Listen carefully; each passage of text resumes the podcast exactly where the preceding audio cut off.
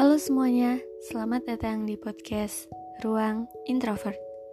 Podcast ini merupakan tempat di mana kita saling berbagi cerita sebagai seorang yang introvert.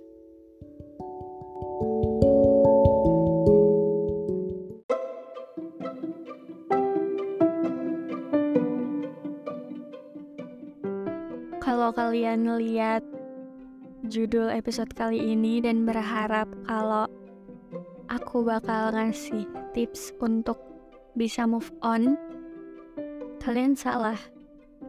Walau judulnya tutorial move on, tapi sebenarnya di sini aku juga bertanya-tanya. Kayak gimana sih caranya biar kita bisa move on dari masa lalu, dari dia, dari semua hal yang mungkin nggak bisa diulang untuk kedua kalinya karena emang nggak semua hal ada kesempatan kedua, ketiga dan seterusnya. Jadi gimana sih tutorial move on? Aku bertanya-tanya dan bingung karena walau kelihatannya dan kedengarannya move on itu kayaknya gampang ya kalau misalkan orang-orang bilang ya lah ya udah sih lupain aja. Move on mah gampang. Yang penting kamu nggak usah ngomongin dia lagi. Yang penting kamu nggak berinteraksi lagi sama dia. Oke okay, gampang. Tapi banyak juga kok yang kita nggak pernah berinteraksi lagi kita nggak pernah ketemu lagi sama dia.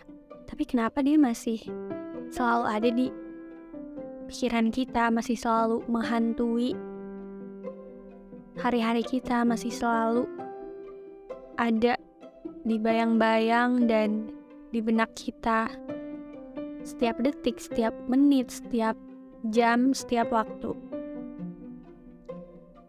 Katanya move on itu perihal mengikhlaskan dan ikhlas itu berarti merelakan. Ya artinya move on sama dengan merelakan merelakan dia merelakan masa lalu yang emang udah harus selesai emang udah nggak bisa untuk balik lagi kayak waktu itu. Entah karena apa pun alasannya kalau misal dicari satu pun alasan untuk bertahan ataupun untuk tetap bareng-bareng untuk tetap bisa bersama itu lebih sulit dari sekian banyaknya alasan untuk harus ngerelain dia. Padahal kayaknya kalau dipikir-pikir, kenapa sih kita harus move on? Kenapa sih kita harus ngelupain dia? Kenapa sih kita harus ngelepasin kenangan-kenangan indah kita bareng dia?